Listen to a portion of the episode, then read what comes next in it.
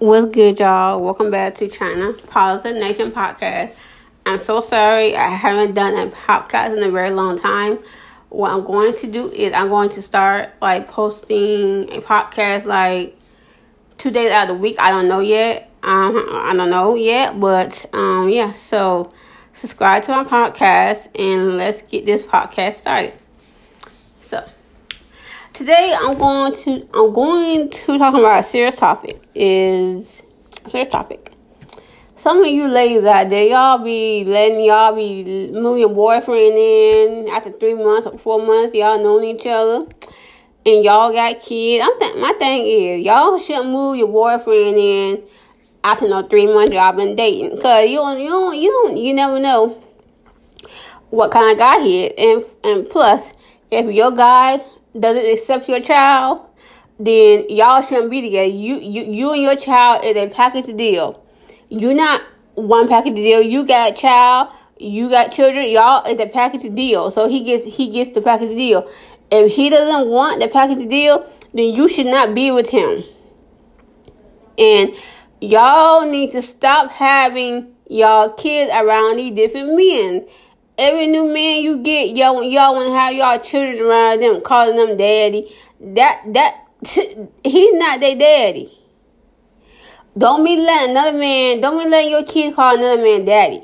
Don't be letting them do that. That's disrespectful for their father. When you let them call another man their dad, telling them call him daddy. No, he's not their daddy. He's not their real dad. If y'all get married, then he's their stepdad.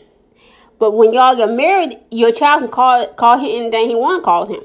But if y'all not married, don't be letting your child call another man daddy. Call him, oh, that's your new daddy. Don't be telling them kids that's their new daddy. No, it's not their new dad. It's just somebody that you're with. And y'all have to be careful with this online dating. Y'all gotta be careful out there, because People be catfishing you. They can be a girl and you think you talking to a man. They can be a whole female you talking to, and they can change their voice or have somebody on the phone pretending to be that guy you talking to. They can change their Facebook profile and do all this stuff. And y'all have to be careful out here. And you ladies, when y'all go out, make sure y'all kids stepping too. Make sure y'all kids got on. Make sure y'all kids stepping. Make sure their hair done. Make sure their hair combed. Don't bring your child out the house. Their hair ain't combed. Their hair sticking all over their head, and your hair done got pressed. Your hair looking all slick and shiny. And y'all kids, you let your kids come in the house any kind of way, and you got design clothes on, and your kid got on whatever you just throw on, whatever you say. Let's go. No. You don't do that. You don't do that. When you get dressed, make sure your child is dressed just like you. Make sure your child got on exactly what you got on. Don't let your child be on no flip flops and you got on sneakers and all that. You think it's okay for your child to wear anything, but your child shouldn't be having their hair sticking on top of their head. And you should be having no different 4 or 5 guys coming in at the house. That's a no-no right there. You got 4 or 5 men coming out the house. The kid thinking that that's their daddy. Oh, mommy, is that our new daddy? No. Your child shouldn't be saying, "Is that my new daddy?" No, your child shouldn't say that out of his mouth. "Is that my new daddy, mommy?" No, that's not your. You shouldn't even allow your child to be around that environment.